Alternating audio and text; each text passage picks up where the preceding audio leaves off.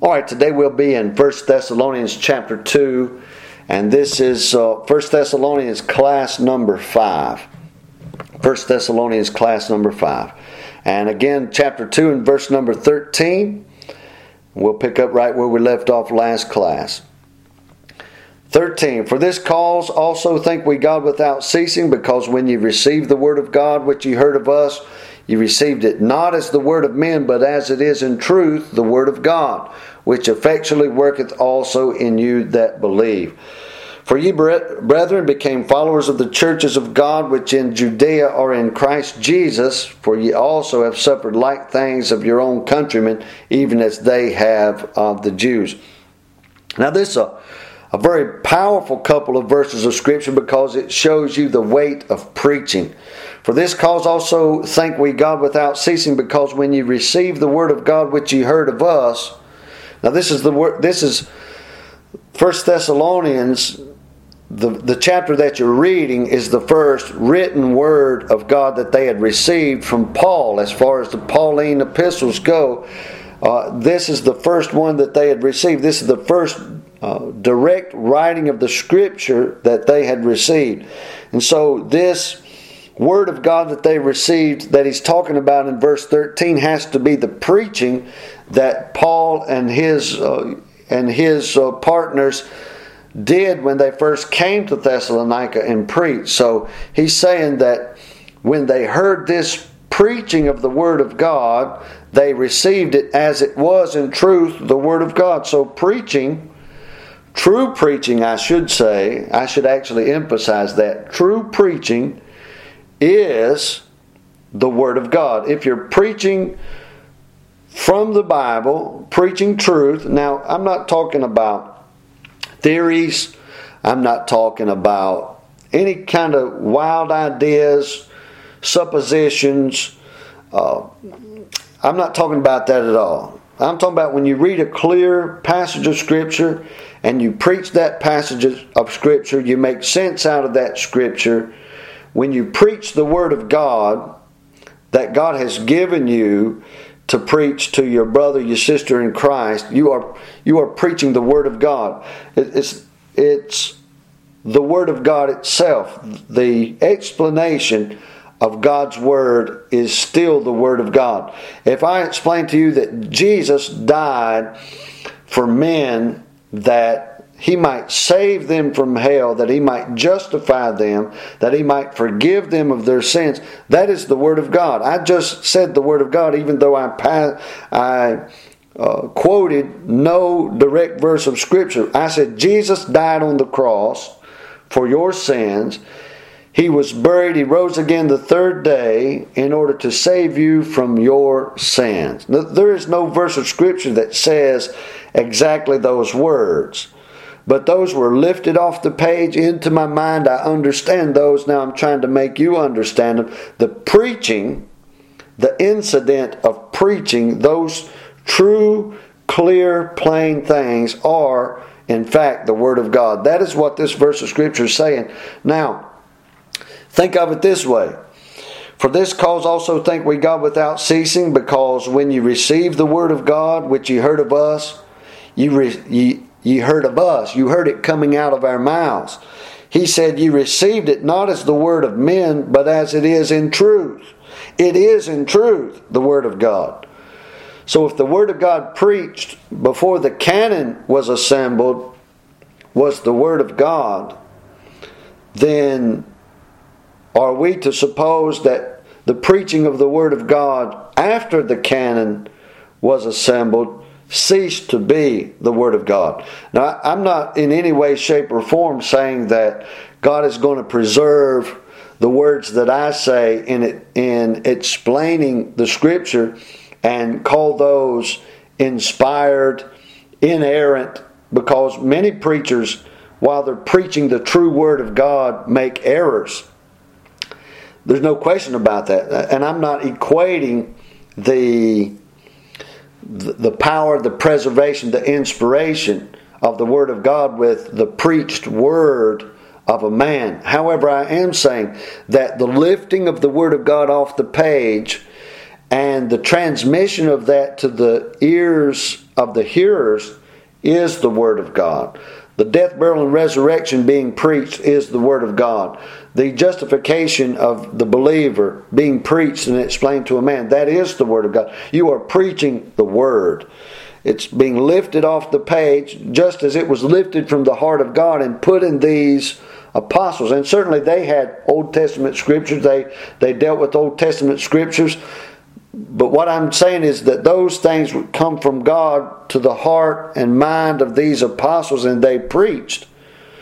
And that was the Word of God. And the, the lifting of these things off of the page, the things that have been transmitted from the page to my heart, and from my heart to your heart, or any preacher's heart to your heart, is the Word of God. And this didn't cease to be true once the canon was collected. Again, uh, before anybody loses their mind, I'm not saying that from every word, comma, thought, concept that comes out of a preacher's mouth is infallible, inspired Word of God that can be copied down and preserved, you know, for 50 generations from now, they'll be saying, Open your Bible to the first book of Mike Easter, chapter number 3, verse number 5, and let us read from God's holy word. I'm not equating it that way.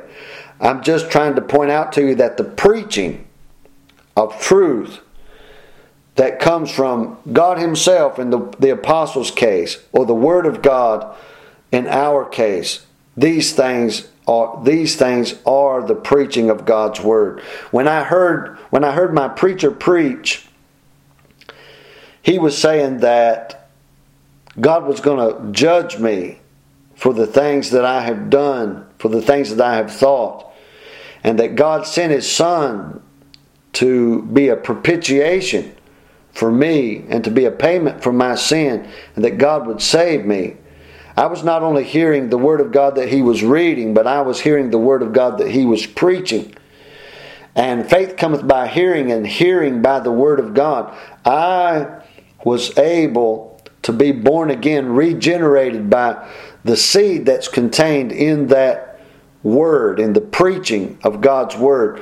And that's why the Bible says God chose the foolishness of preaching and that's why the, the Bible says that how shall they hear without a preacher? That's Romans chapter number uh, 10. So, these things are very important to understand that, that preachers preaching are not infallible, but preachers are preaching the Word of God, and the truth that is coming off the page and into their hearts and through their mouth to our ears is very important so that we don't dismiss preachers just because they're infallibility. You go back and read Romans chapter 3, verse 1 through 8, and you'll see that God uses sinful, fallible men to relay to other men the perfection of God's word so that God would be justified in judging them according to justice. God could judge us in any way, shape, or form that He wanted to do because He has ownership of us. But God, cho- God chose to judge us not as tyrants, not as a tyrant. God chose to judge us not as a tyrant in His own capacity, but He chose to judge us according to justice, in that He gave us a perfect law. He used infallible men as the oracles of God, the mouthpiece of God, to give us His word, and He'll judge us out of that. So, in that same way, in that same mentality, God uses fallible preachers. Not many wise, not many noble. God uses 1 Corinthians chapter 1 to preach a holy and a noble and a wise word of God that contains the truth of God and in that sense the preaching is the word of God and it should be held in very high regard much higher than a music ministry much higher than any other type of uh, ministry which might provide for the needs of men, the physical needs of men. All these things can be well and good, but the preaching of the Word of God is the primary ministry of the Word of God. And so he says in verse number uh, 13 again, uh, he says, For this cause also thank we God without ceasing, because when ye received the word of God which ye heard of us, Ye received it not as the word of men, but as it is in truth the word of God, which effectually has effect. It effectually worketh also in you that believe. Reading the Bible has great effect. And preaching the word is also a very effectual means of hearing from God. Verse 14 For ye, brethren, became followers of the churches of God which in Judea are in Christ Jesus, for ye also have suffered like things of your own countrymen, even as they have of the Jews.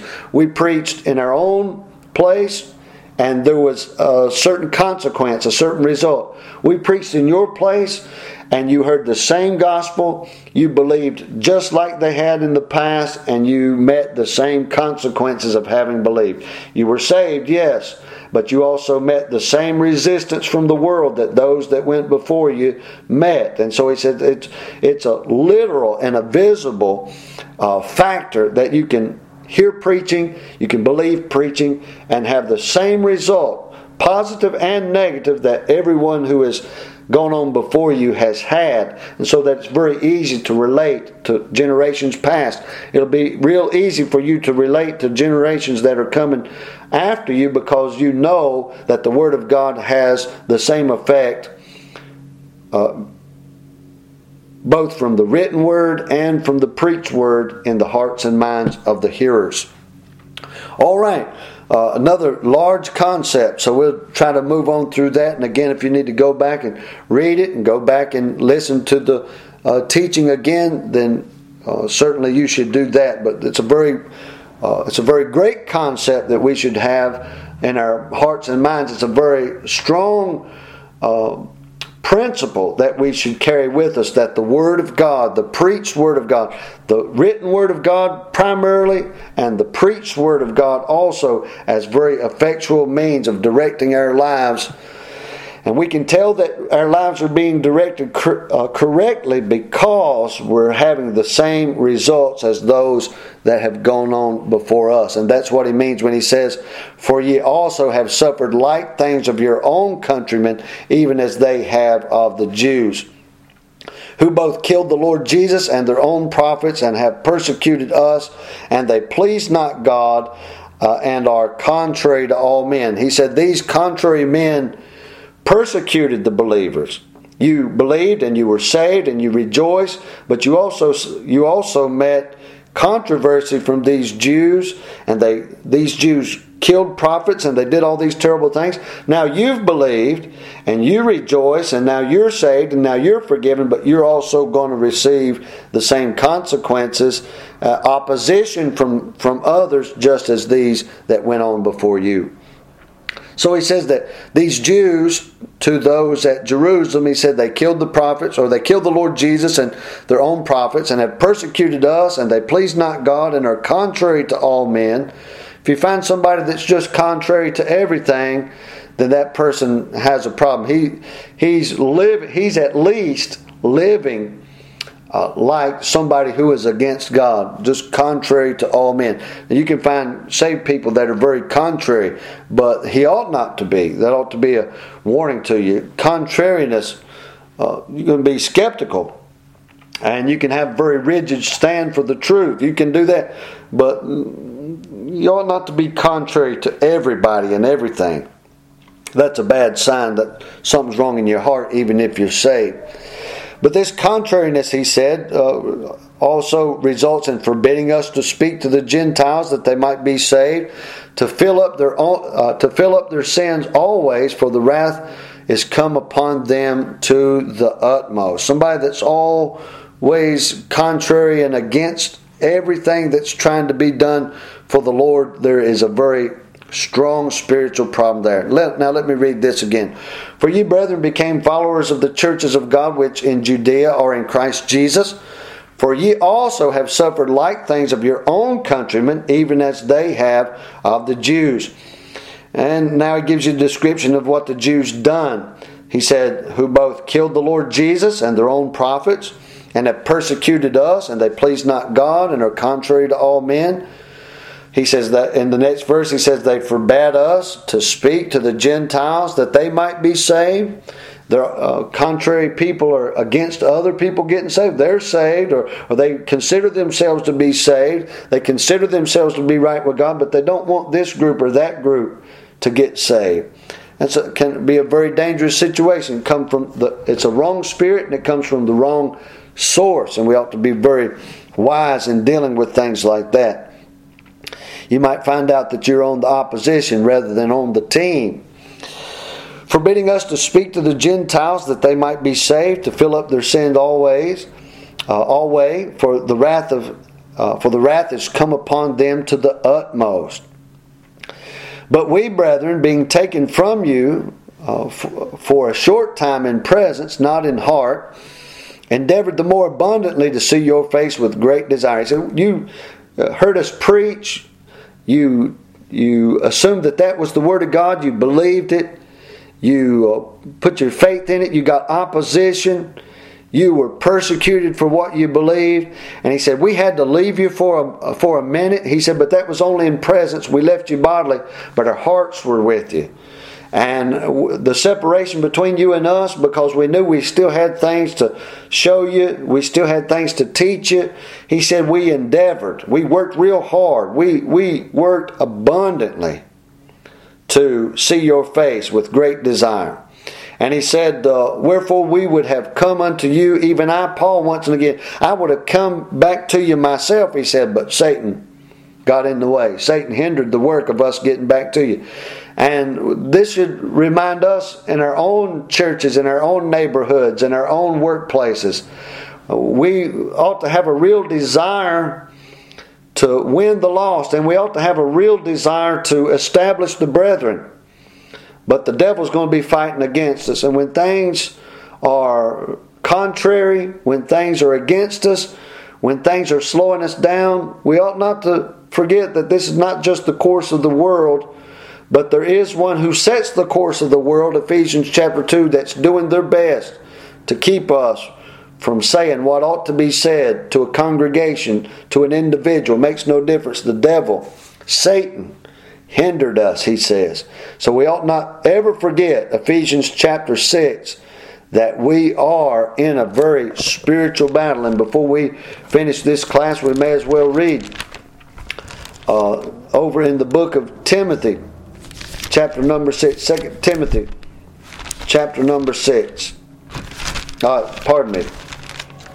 1 Timothy chapter number 6. And he says, so he, he says, uh, let as uh, many servants as are under the yoke count their own masters worthy of all honor, that the name of God and his doctrine be not blasphemed. Now, that uh, last portion there, that the name of God and his doctrine be not blasphemed. The doctrines of God are so very important to be relayed to the people that the devil is going to fight against it, and sometimes he'll even use us to our own inconsistencies or our own affairs that we get into on a daily basis, which is what we just covered over there. Sometimes, if we handle things wrong, the, not only the name of God, but the doctrines of God will be blasphemed. That's what Paul is talking about in 1 Thessalonians chapter 1. He said, We got to get back there and we got to, we got to uh, continue your discipleship. We've got to uh, continue uh, in your establishment as believers romans 1.11 he said but satan is trying to hinder us. Uh, 1 timothy chapter 4 says take heed unto thyself and unto the doctrine. Continue in them for in doing this thou shalt both save thyself and them that hear thee. Once you're saved you're saved but there's still a lot of saving that's left to be done. There's circumstances. There there is there is situations trials temptations. There's all kinds of things that a man has to uh, has to avoid. He has to overcome. He has to get the victory over. And Paul says, "Take heed unto thyself and unto the doctrine." And so, no doubt, when Paul says, We got a great desire to see your face, even myself, I've got a great desire to come see you myself, not just send somebody to you, but he said, I had a great desire to come see you myself because you You need this establishment, and the devil is trying to keep you from getting that establishment. Why, why would I have such a great desire to see you established? Well, he says it's not completely selfless. He says, For what is our hope or joy or crown of rejoicing? Are not even ye in the presence of our Lord Jesus Christ at his coming? The people you win to Christ, the people you have the charge over as a preacher, as a pastor, as a witness, those that you come in contact with that you're able to lead to Christ, their development as a Christian, their establishment as a Christian has part of your own joy. It has a part in your own rejoicing in the presence of God at His coming, in the presence of our Lord Jesus Christ, Christ at His coming. So the way you're able to influence those uh, that are saved, even after they're saved, in regards to their establishment, their strength, their continuance, uh, their, their doctrinal standing, their doctrinal beliefs. Uh, the way you're able to have an influence on that even after they're saved is going to have an influence on the judgment seat of Christ and your eternal rewards or lack thereof. Verse number 24 Ye are our glory and joy.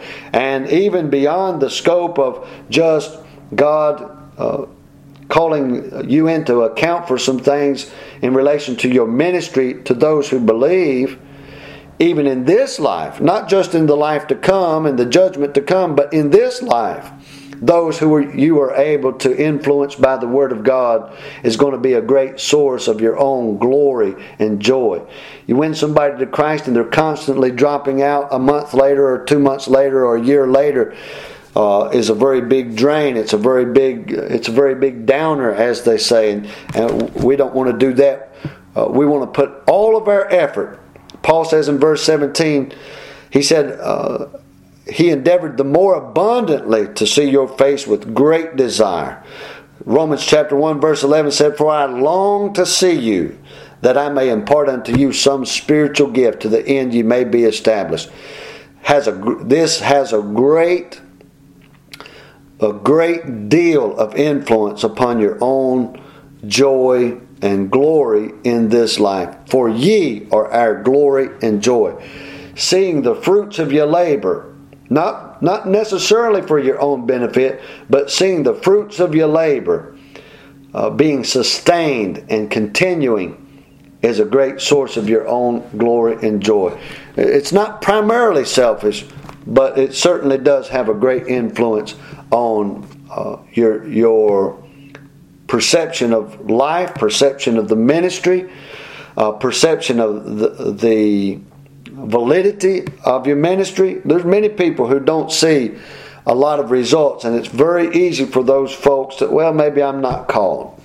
Well, you're called whether you, you're seeing a lot of results or a little results, but you should always remember what God has done primarily. You can remember uh, and take into account some things that God has not done. You might learn from that. But always keep in mind the things that God has done because that will be a primary source of, you, of your glory and of your joy. These things are very important because whether you're large or small, whether you're consistent or inconsistent, boy, you need to remember what God has done, and that will help you to improve as the days go by. I would like to have Christian advantage in this life not just in the life that's to come. And so there, there is glory and joy for the Christian, but it's found in Christian service, not in just being saved. Yeah, I got saved back in 1920 and I hadn't really done much since, but I'm saved. Well, you're not living a very a very joyful life in that case, and so I would commend you to that. All right, we're about 25 minutes, so we're going to cut this class right here and we'll pick up next time in chapter number 3.